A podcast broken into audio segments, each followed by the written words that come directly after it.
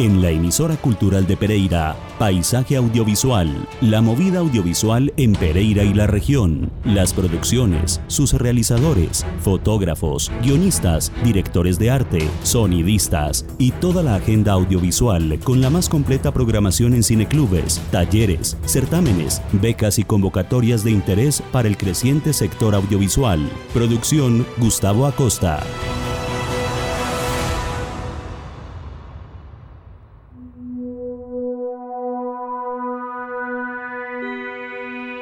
Buenas noches, bienvenidos a una nueva cita en nuestro paisaje audiovisual en la emisora cultural de Pereira Remigio Antonio Cañarte.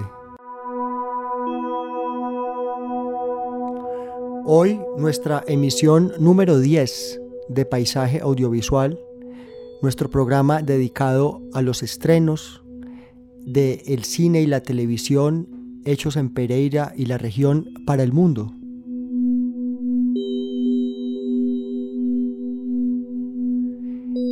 En esta cita le abrimos paso al cine negro o al cine conocido como thriller, del cual tenemos un exponente que mereció hace dos años el premio o la beca en estímulos en la categoría audiovisual a cortometraje de ficción.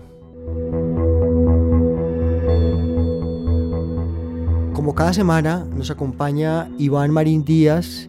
Iván, muy buenas noches. Buenas noches Gustavo, buenas noches oyentes. Esta noche con un invitado muy especial, el director de Las sombras no tienen rostro, cortometraje de ficción ganador hace dos años en la beca de ficción de la Secretaría de Cultura de Pereira. John James Gutiérrez es nacido en Pereira es licenciado en Comunicación e Informática Educativa de la Universidad Tecnológica de Pereira. Ha expuesto parte de su trabajo en festivales como Horror Vision Festival, el Festival de Terror de Alicante, Cinema Zombie Fest e Imaginatón, desempeñándose usualmente como director, guionista y editor. Las culturas alternativas han sido uno de los temas principales de interés en su trabajo, proyectándolo en el documental Round One ser un patán no es ser hardcore. En el programa de televisión Ruido Blanco, autofinanciado por su colectivo audiovisual Bloody Shotgun Productions.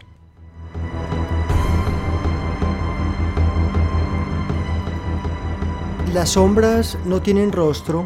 Es un corto de ficción que, como dijimos, dirigido por John James y eh, producido por Jonathan Rodríguez Taborda las empresas productoras fueron Bloody Shotgun Productions y la corporación audiovisual La Hermandad.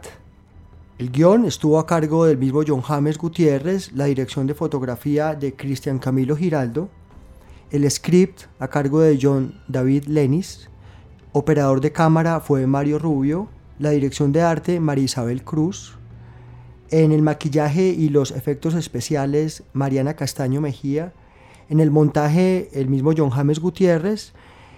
El reparto estuvieron actuando Sebastián Quiseno, Alex Roma, Juan Carlos García. El diseño sonoro a cargo de Santiago Kenwan Sánchez. Y la música eh, estuvo a cargo de Oscar Gil Gutiérrez. Estamos escuchando en este momento como nuestra cortinilla eh, parte de la música original para Las sombras no tienen rostro.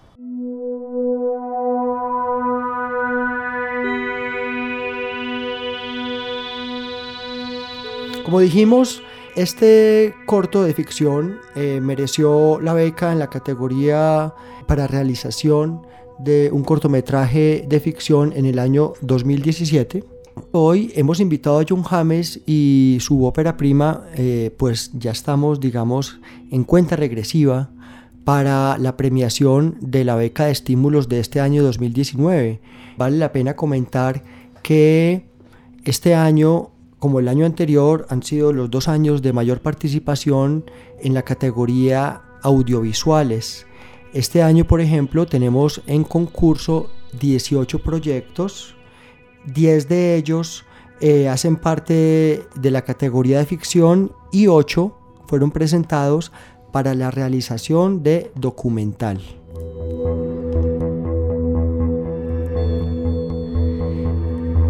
Muy bien, eh, John James, bienvenido al programa. Muchas gracias, muchas gracias por invitarme. Para comenzar y pues como tú fuiste premiado y creo que arrancó todo con este, con este corto de ficción, ¿cómo fue esa participación eh, en Estímulos hace dos años? ¿Este era tu primer proyecto o cómo, cómo te estabas preparando y cómo tomaste la premiación de hace dos años? Eh, pues fue una locura para mí porque en eso pues todavía estaba estudiando en la UTP. Ya estaba pues en la parte final de la carrera.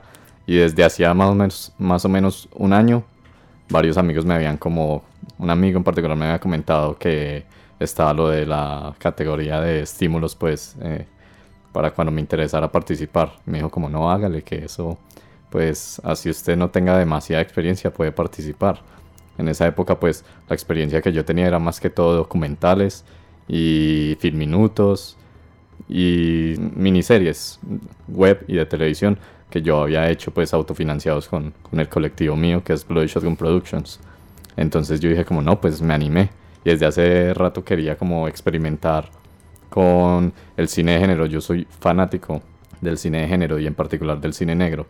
Entonces a partir de ahí fue que decidí como crear una historia basado en eso y la primera vez que participaba en algo relacionado con estímulos y justamente fue la primera vez que también ganamos nosotros. Estamos en Paisaje Audiovisual en la emisora cultural de Pereira, radio de interés público. Vamos a escuchar un primer fragmento sonoro de la película de John James Gutiérrez, Las sombras no tienen rostro. En una noche como cualquier otra en la ciudad de Pereira, un hombre trata de hacer justicia por mano propia las cosas no parecen ir como las pensó cuando un habitante de la calle termina siendo cómplice de su cruento plan. Escuchemos.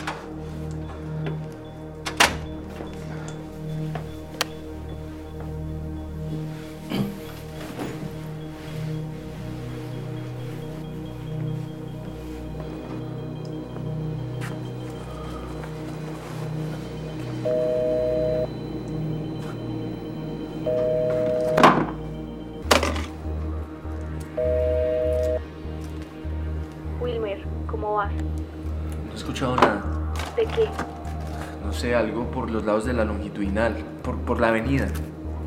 No, pues por el radio no nos han dicho nada. Ya quedó la moto del mar. ¿No te sirvió el tarrito?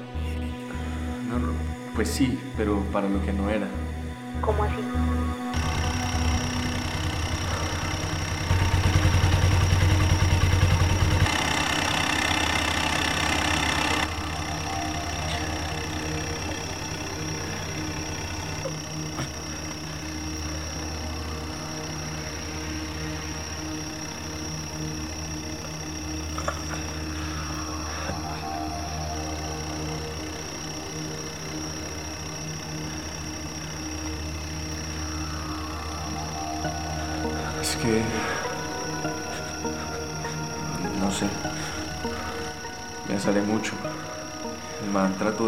Y luego... Wilmer, esto no estaba en lo que cuadramos.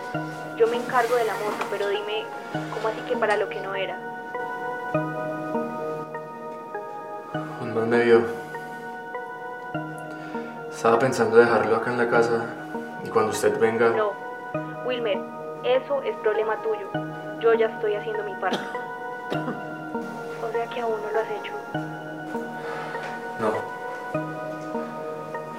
creo que ya es imposible no hacerlo.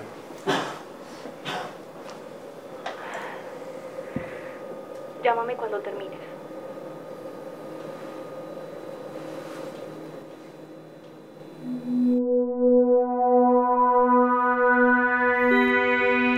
Las sombras no tienen rostro, aunque es una ficción, está enmarcado en un tema real y complejo como lo es el de los préstamos que no piden garantías, que, pero que piden que ese dinero, ese préstamo se le devuelva al prestamista con, en cuotas diarias y con intereses altos. ¿no? Estamos hablando del tema de los gota a gota que afecta no solamente a la ciudad, sino la región y el país. Incluso este es un tema que ha sido materia de exportación desafortunadamente. También está enmarcado en el, en el tema de la violencia por, eh, por, eh, em, o la justicia por mano propia.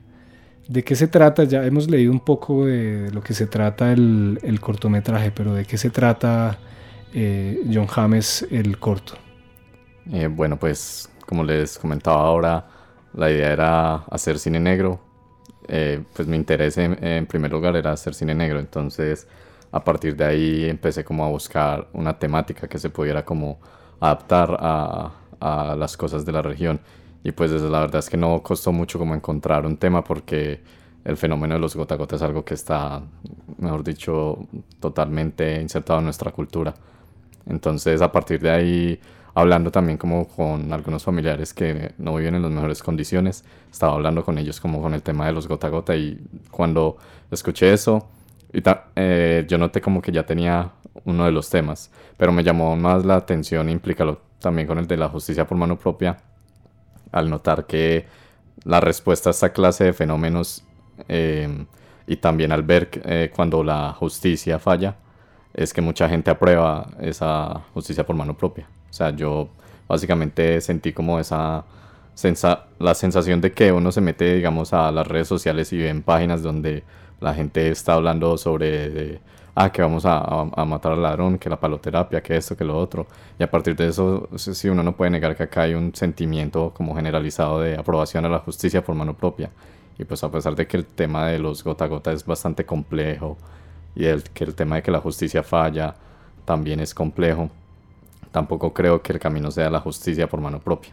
Entonces a partir de ahí quise desarrollar este guion sobre alguien que decide tomar la justicia por sus manos contra una, contra una figura como tan regional que es la de el gota a gota y mirar sobre todo las implicaciones de, de, tomar la justicia por sus manos en este caso. Y por eso el enfoque del cortometraje es... Em, mostramos al gota a gota como un posible villano, pero el trasfondo de él queda oculto al espectador y nos concentramos es en el acto de violencia por mano propia que está tomando el protagonista.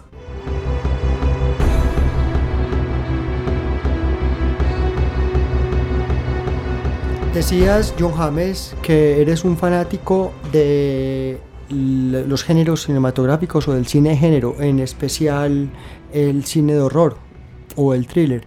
¿Cómo fue la, digamos, la, el armazón de esta historia que por sí tiene ya elementos sociológicos muy truculentos?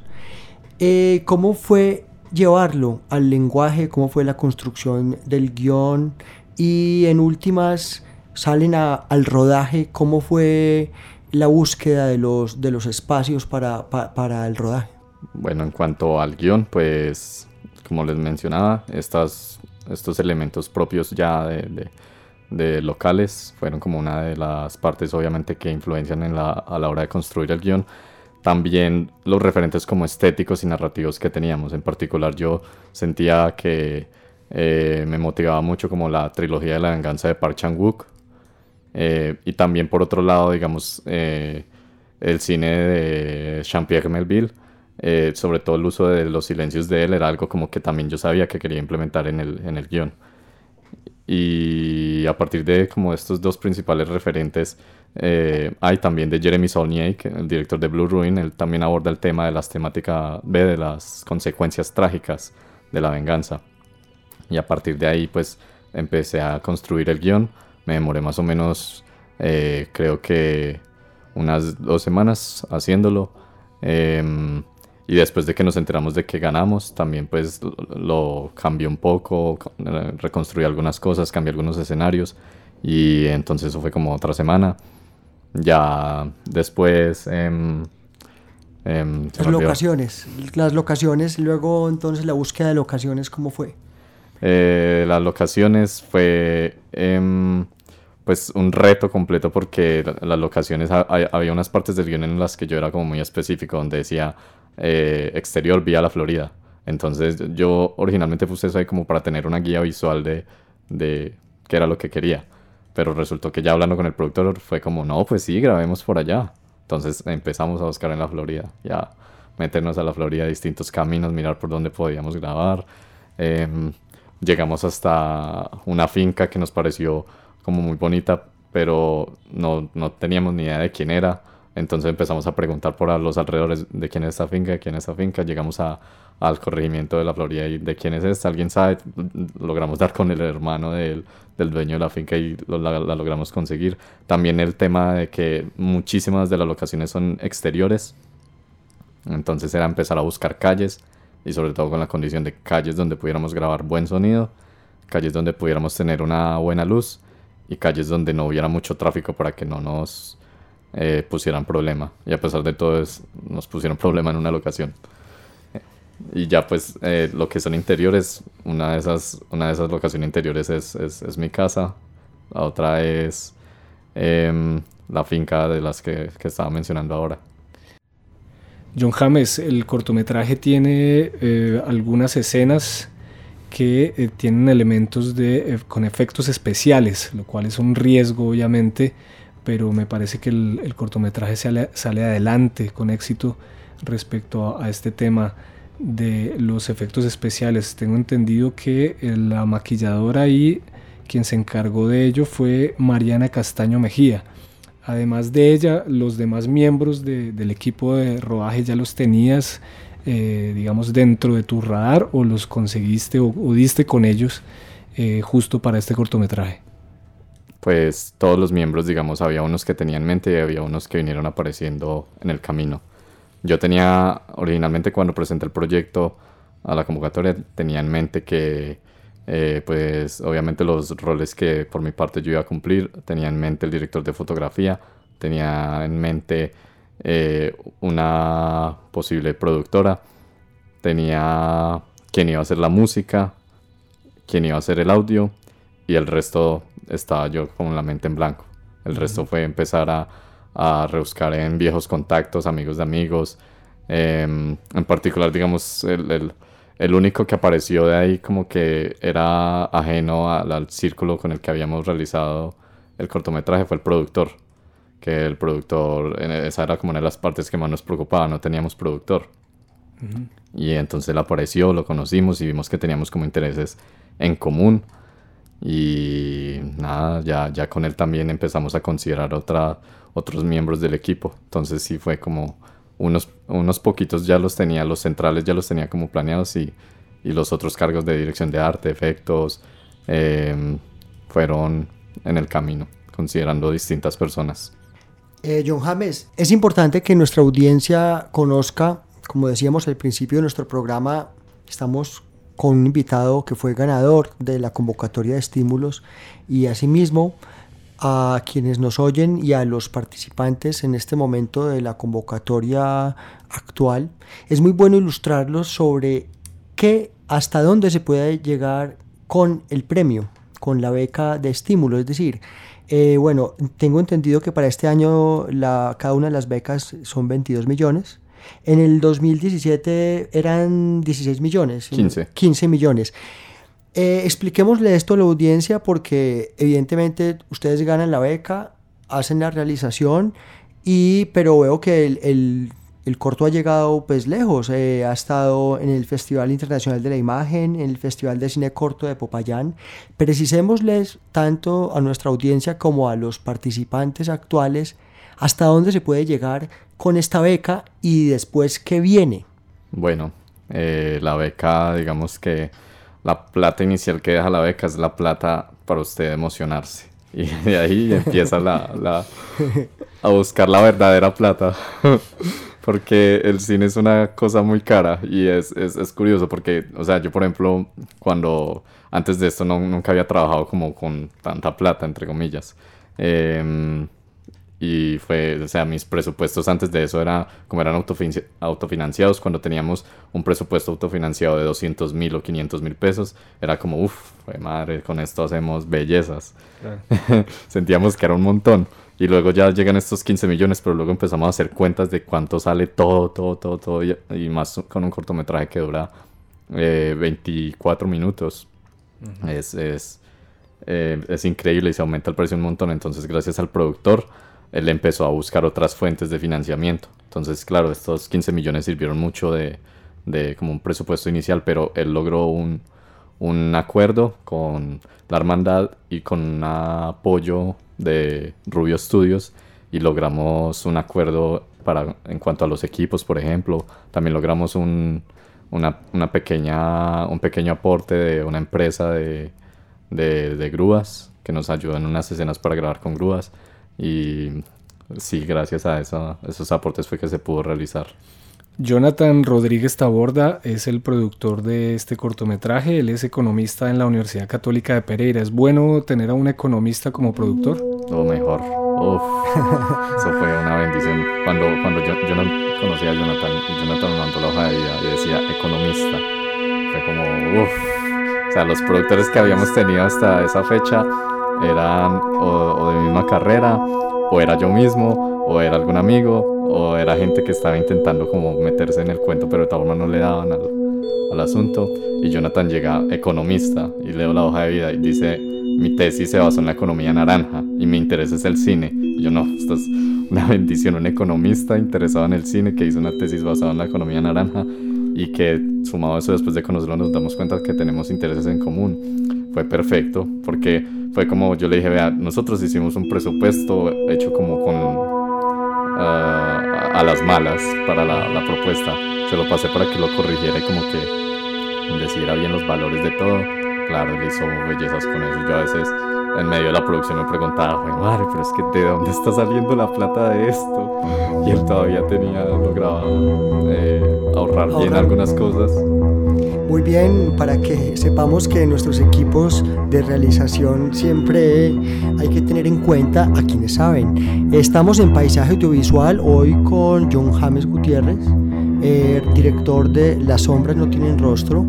Eh, vamos a escuchar un nuevo fragmento de este corto que ganó la beca para realización audiovisual en corto de ficción en Estímulos Pereira 2017.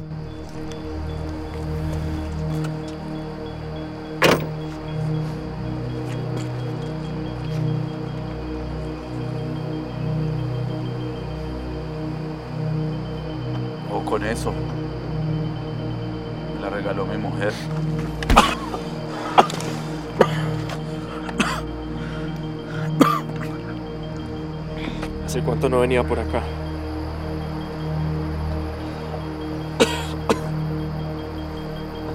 Como un mes, más o menos. Me le trae muchos recuerdos.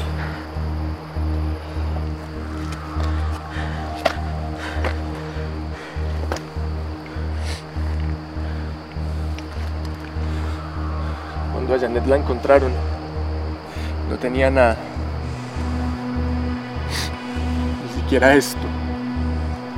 Así que le pido que haga la única cosa buena que pueda hacer en su vida. Me lo devuelva.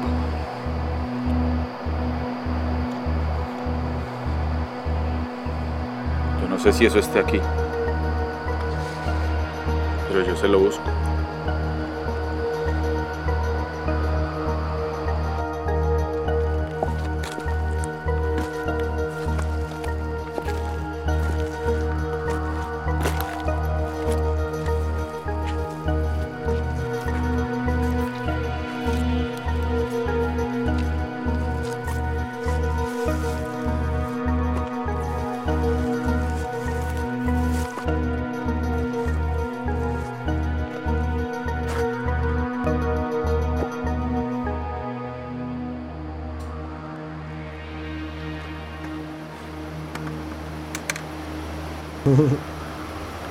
Las sombras no tienen rostro tuvo su premier en Pereira el año pasado en la Cámara de Comercio. Tuve la oportunidad de asistir y estuvo casi a sala llena. John James, ¿han pensado en proyectar de nuevo en la ciudad de Pereira? Sí, hemos pensado en eso, de eso he estado hablando con el productor de volver a, proyectar, buscar otros espacios nuevos antes de tirar el corto en línea, eh, buscar otros espacios acá para mostrarlo espacios también académicos donde uno pueda como hablar de esta clase de cosas con, con el público, pues que me parece como muy chévere la oportunidad de uno no solo mostrar y exhibir, sino también hablar sobre el proceso y sobre los temas que aborda el cortometraje. ¿Ya está registrado como obra nacional o en qué paso van? Porque sabemos que cuando se hace una, una realización, pues luego hay unos pasos post. Eh, contémosle a la audiencia si se puede ver y si no y por qué y qué, está, qué van a hacer con él. Eh, si no estamos en el, todavía no hemos empezado con el proceso de registrarlo como obra nacional, es algo que hemos tenido pendiente hacerlo. Pero sí, pues es un paso importante, digamos, que yo creo que todos los realizadores acá deberíamos empezar a tomar con nuestras, nuestros trabajos con el fin de empezar a profesionalizarnos un poco más y de no simplemente tener como, por decirlo así, las obras en el aire, flotando ahí sin, sin, sin esta clase de procesos que a fin de cuentas ayudan a, a, a legalizarnos un poco, por así decirlo. John James, ¿tienes algún tipo de proyecto en ciernes que quieras compartir con nosotros? Pues por el momento eh, lo único que tenemos planeado desde Bloody Shotgun es un documental eh, que vamos a realizar ahora en junio. Eh, nosotros siempre nos ha gustado mucho como grabar la escena alternativa de acá de Pereira, especialmente la escena hardcore. Se avecina un toque ahora en, en junio, muy bueno, de puras, de puras bandas de hardcore como eh, viejas de, de, acá de Colombia y que van a estar por algunas de ellas por primera vez acá en Pereira y vamos a hacer un documental del, del, del toque del público, de las bandas y nada, pues por el momento este es el, el proyecto que tenemos el más próximo. Una especie de documental. Sí, exacto. Qué bien.